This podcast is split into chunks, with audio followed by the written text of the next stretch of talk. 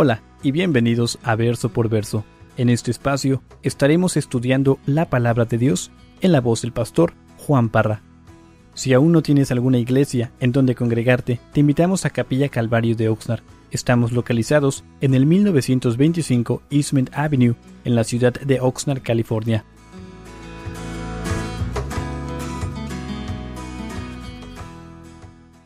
Hermanos, hace dos, semanas iniciamos el capítulo 13 de Mateo. Y cuando terminé el, mensaje, lo terminé con una pregunta y, quiero, quiero comenzar en esta noche con esa misma pregunta. Iniciamos el capítulo 13 viendo la parábola del sembrador, o como yo les mencioné también, creo que un, título más apropiado es, el, es la parábola de, los terrenos. Y vimos de que ah, nuestro Señor Jesucristo comenzó con esta parábola y, tiene mucho significado. Y mientras él desarrollaba, nos explicaba esta parábola, nos, habló concerniente a, cuatro tipos de terrenos. Y esa pregunta que yo hice al final del mensaje fue, ¿qué tipo de terreno eres tú? ¿Qué tipo de terreno es tu corazón?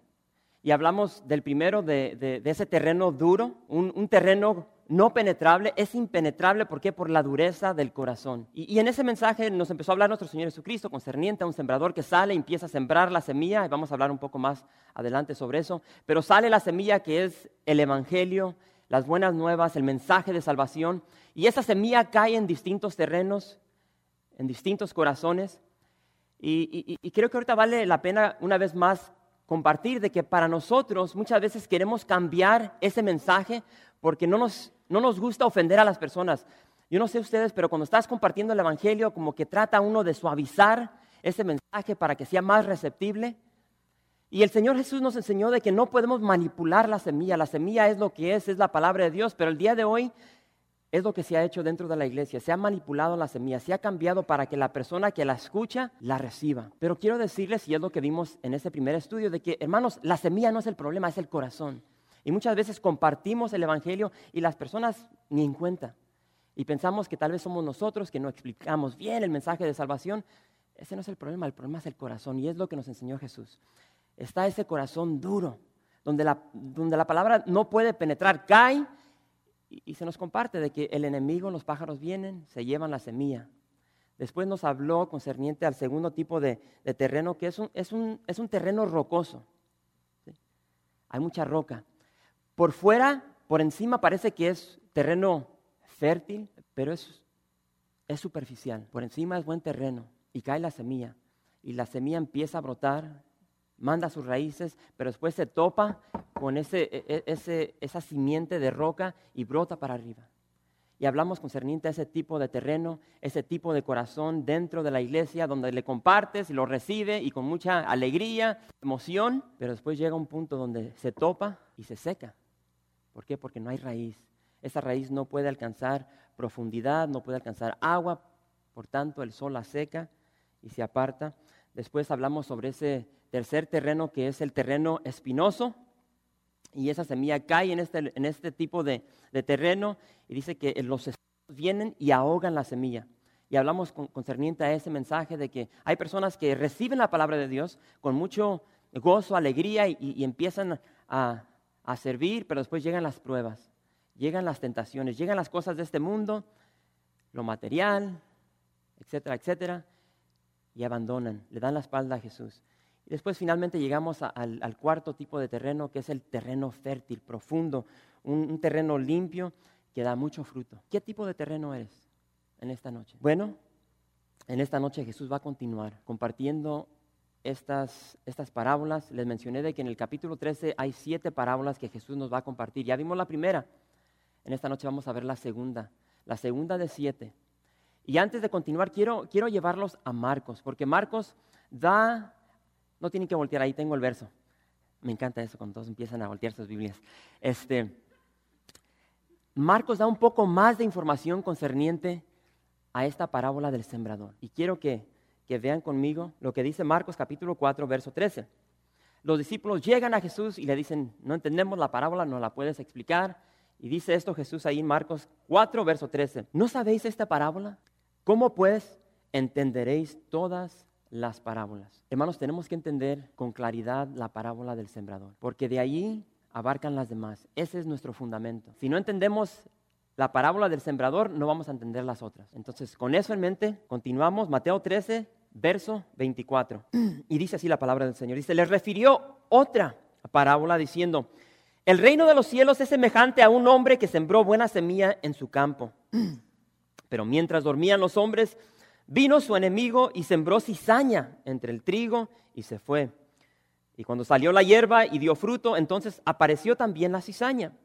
Vinieron entonces los siervos del padre de la familia y le dijeron, Señor, ¿no sembraste buena semilla en tu campo? ¿De dónde pues tienes cizaña? Él les dijo, un enemigo ha hecho esto. Y los siervos le dijeron, ¿quieres pues que vayamos y la arranquemos? Él les dijo, no, no sea que al arrancar la cizaña arranquéis también con ella el trigo.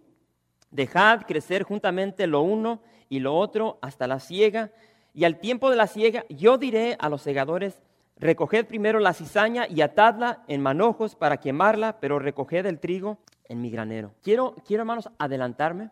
Vamos a regresar a, esta parábola que sigue, a la, parábola de, de, la semilla de mostaza.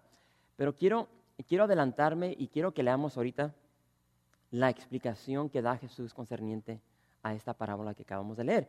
Así es que vayan conmigo ahí al verso 36. Y aquí Jesús va a explicar esta parábola. Dice, entonces, despedida la gente, entró Jesús en la casa. Y acercándose a él sus discípulos le dijeron, explícanos la, la parábola de la cizaña del campo. Respondiendo él les dijo, el que siembra la buena semilla es el Hijo del Hombre. El campo es el mundo, la buena semilla son los hijos del reino y las cizañas son los hijos del malo. El enemigo que la sembró es el diablo. La ciega es el fin del siglo y los segadores son los ángeles. De manera que como se arranca la cizaña y se quema en el fuego, así será en el fin de este siglo. Enviará el Hijo del Hombre a sus ángeles y recogerán de su reino a todos los que sirven de tropiezo y a los que hacen iniquidad. Y los echarán en el horno de fuego. Allí será el lloro y el crujir de dientes. Entonces los justos resplandecerán como el sol en el reino de su Padre. El que tiene oídos para oír, oiga. Hermanos, recuerden de que Jesús está enseñando esta parábola de la región de Galilea. Jesús se encuentra, se encuentra a la orilla, a las riberas del mar de Galilea, y, y es aquí donde él empieza a relatar estas historias, estas parábolas. Y hermanos, lo que, lo que yo diera por estar en este momento allí, a las orillas del mar de Galilea y poder compartir con ustedes la palabra. Es algo que, tal vez no lo pueden entender hasta que estás allí. Yo puedo decir con toda honestidad que no hay nada que yo he disfrutado más en mi vida de, poder estar allí en Galilea y compartir la palabra de Dios. Aquí es donde se encuentra nuestro Señor Jesucristo. Hermanos, la región de Galilea es, es tan hermosa, es tan preciosa. Y puedes ver fotos de, de esta región y, en las fotos no te puede transmitir la belleza que se encuentra en este lugar. Tienes que estar allí, tienes que vivirla, tienes que contemplarla, tienes que estar allí y respirar el aire fresco. Y, la región de Galilea e, e, es, celestial y tiene su historial. Hermanos, esta región es una región tan preciosa, tan hermosa, llena de, tierra apropiada para, cultivar. Y es precisamente aquí donde Jesús está enseñando concerniente al sembrador, a terrenos, pájaros, semilla. Y el día de hoy, cuando tú vas a esta, a, esta parte de Israel, hermanos, no se compara al tiempo de nuestro Señor Jesucristo. El historiador, el historiador Josefo nos dice de que en el tiempo de nuestro Señor Jesucristo, esta región aquí, no sé si pueden ver el, mar de Galilea a mano derecha, alrededor de, de, la Galilea, nos dice Josefo que había 204 ciudades o aldeas, 204, con el mínimo de 15 mil habitantes por cada ciudad. Y es algo que no es el día de hoy. Toda la región o todo el lago de Galilea está rodeado por montañas. Y, el historiador nos dice que en el tiempo de Jesús estaba rodeada de gente muy distinto al día de hoy. El día de hoy la ciudad más grande es la ciudad de Tiberias y ahí es donde nos hospedamos, ahí es donde llegamos a, a quedarnos en el hotel. Pero en aquel entonces había 204 ciudades. Es por eso que se cree que Jesús dejó la ciudad de Nazaret para irse a vivir a las orillas de Galilea. Jesús se cambia de Nazaret y se va a Cafarnaum. Y no sé si recuerdan cuando empezamos a estudiar eso, Cafarnaum son dos palabras. Cafar significa ciudad, Nahum es, significa consuelo. Entonces llega Jesús a esta ciudad y imparte consuelo, no solamente a esta ciudad, sino a todas las ciudades que rodeaban este lugar tan hermoso. Y es precioso, hermanos. Galilea está a 700 pies bajo el nivel de mar. Entonces el clima es precioso. No importa si estás ahí en el invierno, es bien agradable el clima, precioso. Y se presta para los sembrados, para los cultivos. Y es lo que estamos viendo aquí, bueno, en la otra foto que, les enseñé, ahí pueden ver todas las cosechas que hay alrededor de este, de este hermoso mar de Galilea. Ah, pero aquí es donde está Jesús describiendo, desarrollando estas, estas parábolas. Y, aquí se nos menciona la cizaña, hermanos. La cizaña, no sé cuántos de ustedes han estudiado concerniente a esta, esta planta, a esta hierba. La cizaña es muy similar al trigo. Dicen que es idéntica, no puedes, ah, no puedes notar las diferencias entre ambas. Se nota hasta el final. La cizaña, hermanos, es, es igual que el trigo, pero después de que, que, que, empieza a dar su fruto, el fruto es un color negro, es color negro y, no solamente es color negro, sino que esa semilla que da la cizaña es venenosa. El trigo, por supuesto, tiene un color marrón, café, pero cuando están creciendo no puedes notar la diferencia. Y, aquí es lo que nos está relatando nuestro Señor Jesucristo. Pero fíjense cómo finaliza la última porción que, leímos, ahí en el verso 43. Ahí dice, el que tiene oídos para oír, ¿qué? Oiga. Entonces todos los que están aquí empiecen a escuchar. Si me están durmiendo, muévanse un poquito, porque ahorita vamos a empezar aquí. Muy importante esto, hermanos. Jesús dice, el que tiene oídos, todos aquí tienen oídos, oigan. Aquí vemos la importancia del mensaje que se encuentra en la palabra de Dios. Pablo dice en Romanos 10, verso 17, así que la fe es por el oír y el oír por la palabra de Dios. Tenemos que escuchar la palabra de Dios para crecer, para madurar, para que nuestra fe incremente. Ahora, Vamos a comenzar a desmenuzar esta segunda parábola. ¿Están listos? La semilla. Se nos dice que la, la semilla es la palabra de Dios. Eso lo vimos en la primera parábola. Lucas es el que es quien dice que la semilla representa la palabra de Dios. Y aquí en esta parábola empiezan a, cambiar a algo los, los detalles. Se nos dice aquí, concerniente una vez más a esa semilla. Y la comparación que hace Jesús, hermanos, es, increíble porque si tú ves esa semilla, cualquier tipo de semilla, la semilla adentro tiene un potencial increíble. Esa semillita que estás viendo ahí, adentro, lleva poder, lleva poder de vida. Cuando esa semilla muere y brota, ¿qué es lo que sale? Sale vida, brota vida, brota crecimiento. Y así es la palabra de Dios. Cuando la palabra de Dios cae en un corazón fértil, la palabra, la semilla tiene poder. Tiene poder para brotar adentro del corazón y para dar vida eterna. Y no solamente vida eterna, sino crecimiento, madurez. La palabra de Dios, tal como la semilla, tiene poder para transformar. Ahora, yo no sé eh, cómo estás en esta noche. Tal vez tú quieres, necesitas un cambio en tu vida. Lo único que te va a cambiar es el poder que tiene, que contiene la palabra de Dios. Y por eso aquí esta comparación que nos está dando Jesús es tan apropiada, porque nada en este mundo te puede cambiar sino el poder que contiene la palabra de Dios. Jesús continúa y dice ahí en el verso 37, ahí nos declara que el sembrador es el Hijo del Hombre. Ese sembrador aquí en, en la segunda parábola de la cizaña, el sembrador es Jesús. Después nos dice en el verso 38, nos dice que el campo es el mundo. Ahí mismo nos dice que la buena semilla son los hijos del reino. Después nos explica de que la cizaña es que la cizaña son los hijos del malo. Sí, en, el día de hoy tantas personas dicen, que todos son hijos de Dios. Y son mentiras. Hay hijos de Dios y hay hijos de Satanás. Por más horrible que, que suene, aquí lo está diciendo Jesús. Tenemos hijos del diablo, hijos de Dios.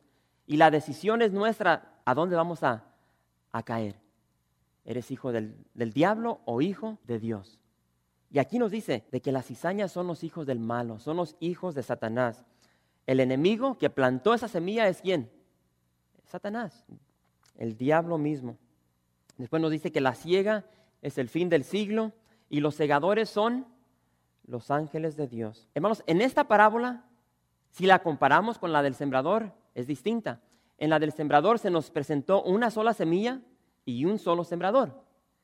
En esta cambiaron las cosas. Aquí se nos presentan dos semillas y dos sembradores. Hermanos, por si no saben esto, Satanás se opone a todo lo que concierne a las cosas del reino de Dios. Ese es el trabajo del diablo, de Satanás. Si se fijan ahí en el verso 19 del capítulo 13, ahí dice, cuando alguno oye la palabra del reino y no la entiende, viene el malo, Satanás, y arrebata lo que fue sembrado en su corazón. Cuando uno comparte la palabra de Dios, el Evangelio, las buenas nuevas, ya vimos que esa semilla va a caer en distintos terrenos. Cuando cae en un terreno duro, dice que llegan los pájaros, llega Satanás, el demonio, y se, se lleva esa semilla, arrebata esa semilla. Cuando a veces cae en un, en un, en un terreno fértil, pero no profundo, rocoso, no hay profundidad, por lo cual se seca y muere. Después los espinos. Satanás utiliza muchas maneras para robarse esa semilla, para impedir que esa semilla, que ese, eh, eh, esa palabra penetre profundamente en el corazón del ser humano y traiga vida eterna y traiga transformación. Pero cuando sí cae esa semilla en un corazón fértil, ¿qué es lo que sucede? Brota, brota, da vida, da crecimiento, da transformación. Entonces ya Satanás no puede llegar y no puede arrebatar eso. ¿Por qué? Porque ya está en la profundidad del corazón de ese ser humano. Entonces, ¿qué es lo que hace Satanás? Satanás, hermanos, es un imitador, por si no lo sabían. Ya que no puede arrebatar esa semilla, ¿qué es lo que va a hacer? Va a imitar a ese hijo de Dios. Como ya no se puede llevar la semilla, la semilla, ¿qué es lo que hace? Va a plantar otra semilla, similar a la del trigo, idéntica, pero no se puede saber la diferencia hasta que empieza a dar su fruto. Jesús dijo, por sus frutos los conocerás. Entonces vemos de que Satanás, hermanos, es un imitador, él es el Dios de este siglo. Él quiere imitar al Dios Todopoderoso. Satanás tiene su propia Trinidad. Satanás vemos de que él, él tiene su propia semilla, sus propios falsos cristianos. Satanás tiene su falsa o, su falso crecimiento en la vida de estas personas, tiene su falsa doctrina, todo tiene Satanás que es comparable a lo que Dios nos ha dado. Y en esta parábola es lo que estamos viendo aquí, hermanos. La semilla ha caído en un corazón, ha brotado para vida eterna, está dando su crecimiento, está dando su, su transformación y Satanás no puede hacer nada. Lo único que puede hacer es plantar otra semilla. Y esa semilla es la semilla de la cizaña. Y empieza a crecer, empieza a brotar. Y eso lo tenemos que entender. Y ese es el mensaje de esta parábola. En este mundo, hermanos, hay cristianos falsos. Y tenemos una mentalidad que dentro de la iglesia, ahorita me voy a enfocar aquí dentro de la iglesia, de que aquí dentro de la iglesia toda la persona que entra es cristiana. Y así no es. Dentro de la iglesia, dentro del mundo en el cual vivimos, hay falsos hermanos. Y quiero que vean conmigo lo que dice 2 de Corintios, capítulo 11, verso 26. ¿Están ahí? Aquí vamos a ver concerniente a la vida del apóstol Pablo. Ustedes pueden leer el capítulo entero, pero más quiero leer este verso. Se nos describe aquí el caminar, la vida, la jornada del apóstol Pablo. En caminos muchas veces, en peligro, en peligros de ríos, peligros de ladrones, peligros de los de mi nación, peligros de los gentiles, peligros en la ciudad, peligros en el desierto, peligros en el mar, peligros entre falsos hermanos. El caminar cristiano, hermanos, es difícil, no es color de rosas. Y vemos de que en el mundo hay cizaña, en el mundo hay falsos hermanos. Y lo tienen todo perfeccionado. Llegan a la iglesia, llegan con sus Biblias y te pueden dar el verbo cristiano. ¿Cómo estás, hermano? Dios te bendiga en victoria y te dan todo el verbo. Llegan con una sonrisa, Tal vez hasta oran bonito, pero no son hermanos. Y hemos llegado a un punto, hermanos, donde hay distintas iglesias en este mundo donde se les dicen hermanos a los miembros de esta iglesia. Y quiero decirte que no lo son. Y es una tristeza cuando los cristianos les dicen hermanos a los mormones, a los testigos de Jehová, a los apostólicos. No son hermanos. Pero ese es otro punto. Lo que estamos viendo aquí es de que en este mundo hay cizaña. Son hijos del malo, son hijos de Satanás. Y ellos tienen un propósito y ese propósito es llevar a cabo el propósito de su padre que es Satanás. Jesús lo dijo bien claro, ustedes no son hijos de mi padre, ustedes son hijos de su padre, el diablo. Y las obras de su padre quieren hacer. Entonces vemos de que en este mundo en el cual vivimos hay falsos hermanos, hay diferentes evangelios también. Gálatas 1, verso 6, rápidamente. Gálatas 1, verso 6 dice, estoy maravillado de que tan pronto os hayas hayáis alejado del que os llamó por la gracia de Cristo, para seguir un evangelio diferente. No que haya otro, sino que hay algunos que os perturban y quieren pervertir el evangelio de Cristo. Mas si aún nosotros o un ángel del cielo os anunciare otro evangelio diferente del que os hemos anunciado, sea anatema, sea maldito, sea maldición. Como antes hemos dicho, también ahora lo repito, si alguno os predica diferente evangelio del que habéis recibido, sea anatema. Entonces, hermanos, tenemos falsos hermanos, tenemos falsos evangelios, diferentes evangelios. Hay justicia falsa, eso lo vemos en Romanos capítulo 10, verso 1 al 3. Hay falsas iglesias en Apocalipsis capítulo 2, verso 9, se nos dice ahí que ahí estaba una sinagoga de Satanás. Hermanos, el día de hoy también hay falsas iglesias. Y todo eso nos lleva a dónde? Finalmente nos va a llevar a un falso Cristo, al anticristo. Y para allá vamos, para allá vamos. Entonces vemos aquí el mensaje que nos está dando Jesús. Hermanos, estamos en un mundo lleno de cizaña. Estamos en un mundo donde a nuestro par hay personas que se dicen cristianas y no lo son. Y a mí me da tristeza porque, una vez más, regresando aquí a la iglesia, empezamos a hablar de personas, no, pues aquel hermanito hizo esto y aquel, y asumimos de que todos los que están aquí son cristianos. Y nos dejamos llevar por eso y personas se apartan de la iglesia, se apartan de la familia de Dios por lo que ciertas personas dicen o hacen dentro de la iglesia. Mejor se van, porque todos son una bola de hipócritas. Tenemos que entender que en este mundo hay falsos hermano. Y si, si, los hay en este mundo, esta iglesia es parte de este mundo. Entonces, eh, dentro de esta iglesia hay falsos hermanos. Y esas son las personas que dañan más la congregación porque llegan, se infiltran y tienen, voy a decir todas las mañas, no, las mañas no, tienen todo lo, tienen todo lo, lo, que, los atributos de un cristiano, la forma de hablar, la forma de, de, de ¿sí me entienden, no? Pero no son cristianos, no son hermanos. Entonces tenemos que tener cuidado de eso, hermanos. Es el mensaje que aquí nos está dando Jesús. Nosotros nos vamos a, desarrollar juntamente con este tipo de persona. Ahora, a nosotros no nos corresponde ir y empezar a arrancar la cizaña, que es lo que muchas personas hacen. ¿sí? Rápidamente quieren ir, quieren arrancar la cizaña.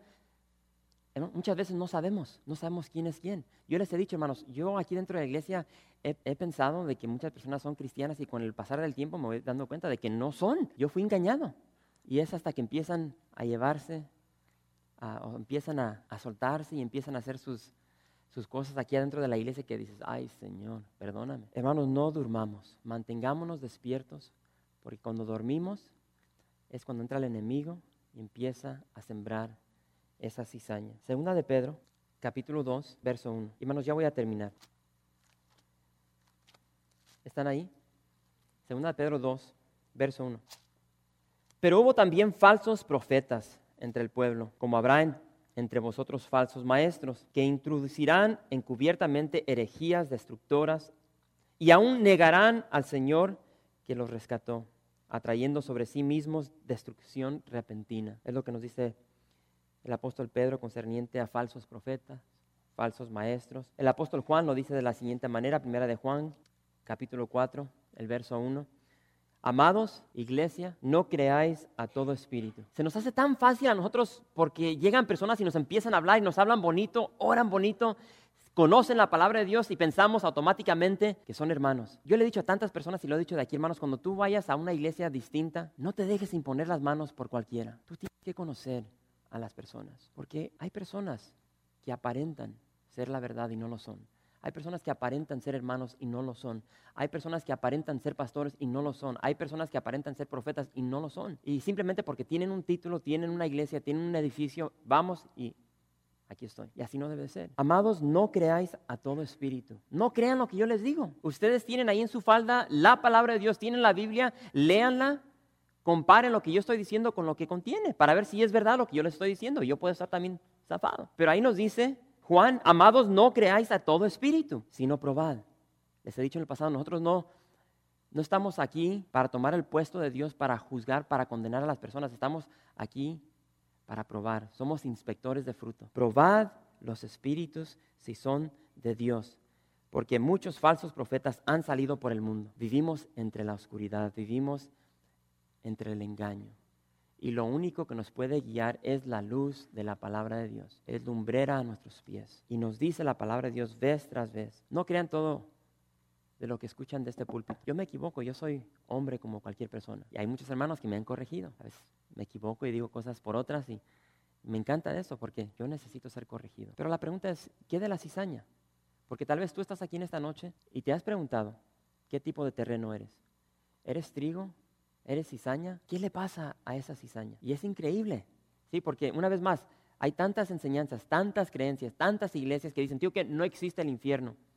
Y cambian la palabra de Dios para suavizarla. Vente aquí a nuestra iglesia, no hay infierno, vive tu vida como la quieres vivir. Pero, ¿qué de los hijos del maligno? ¿Qué de los hijos de Satanás? ¿Qué de esas personas que no se quieren someter, que no quieren arrepentirse, que no quieren cambiar su estilo de vida y seguir lo que Dios ha establecido en su palabra. Aquí nos dice claramente Jesús que ellos van a ser echados en el horno de fuego. Ahora no piensen que es una estufa allí, que es un horno, pero hay un mensaje detrás de esto. La cizaña va a ser separada en el tiempo de la siega. Va a llegar el día del juicio, al final del siglo, donde el trigo va a ser separado de la cizaña. Se nos dice aquí que la cizaña va a ser lanzada al horno de fuego Ahí va a ser el lloro y el crujir de dientes. Es lo que nos dice aquí esta parábola. Está hablando de tormento, está hablando de angustia, de, desesperación. Eso es lo que les espera a todo aquel que no rinde su vida al Señor, que no le pide perdón, que no se arrepiente y sigue el camino que Dios ha establecido. Le espera un horno un horno de fuego, el infierno. Y hay mucha controversia concerniente al infierno, que si es literal, esto y el otro. Yo solamente les, digo, como compartí el, viernes, hermanos, la mejor explicación o descripción que Jesús pudo dar concerniente a este lugar era la descripción del valle de Inom, que era donde aventaban toda la basura a los judíos y 24 horas al día había fuego ahí para quemar la, basura. Yo no sé a cuántos de ustedes les, les tocó ir a un basurero en México donde quemaban, a mí me tocó ver eso, donde se quemaba la basura, apesta, hay oscuridad, pero también hay luz. Y estaba infestado de, perros, buscando allí comida, crujir de dientes, donde el gusano no muere. Estaba infestado, no sé cómo se dice maggots, gusanos ahí, donde quiera. Esta es la descripción que nos está dando Jesús. Este es el destino de los hijos del mal, de los hijos del malo, de, los hijos de Satanás. Pero ¿qué de, las, qué de los hijos de Dios? Ahí nos dice que los justos resplandecerán, resplandecerán como el sol en el reino de nuestro Padre. Para todos aquellos que le han pedido perdón a Dios, que se han arrepentido, que han tomado ese paso de fe, ese es el destino que nos espera a nosotros. Y es por eso que en esta noche celebramos la cena, porque entendemos de que nosotros no podemos ganarnos el cielo. Es imposible. La salvación no es por obras para que nadie se gloríe. Y es por eso que, en esta noche recordamos el amor sacrificial de nuestro Señor Jesucristo al dar su vida voluntariamente por nosotros para redimirnos de nuestro pecado y darnos lo que dice aquí, esa vida eterna, darnos una heredad en los cielos. Jesús se ha ido para prepararnos un lugar y nos está esperando. Entonces a nosotros nos, nos corresponde recordar ese sacrificio de amor por toda la humanidad y aquellos que estamos aquí, que lo hemos recibido, es lo que hacemos en esta noche. Recordamos el grande amor de nuestro Señor Jesucristo y como familia participamos de la cena. Gracias por visitar calvariooxnar.org. En este sitio web podrás encontrar información fresca cada semana, como los servicios previamente grabados, los cuales están disponibles para ti para que los puedas escuchar en cualquier momento. Estamos seguros que este material será de gran edificación espiritual para tu vida y para tu familia. La visión de Capilla Calvario de Oxnard es ser como Jesús, aprendiendo y viviendo la palabra de Dios.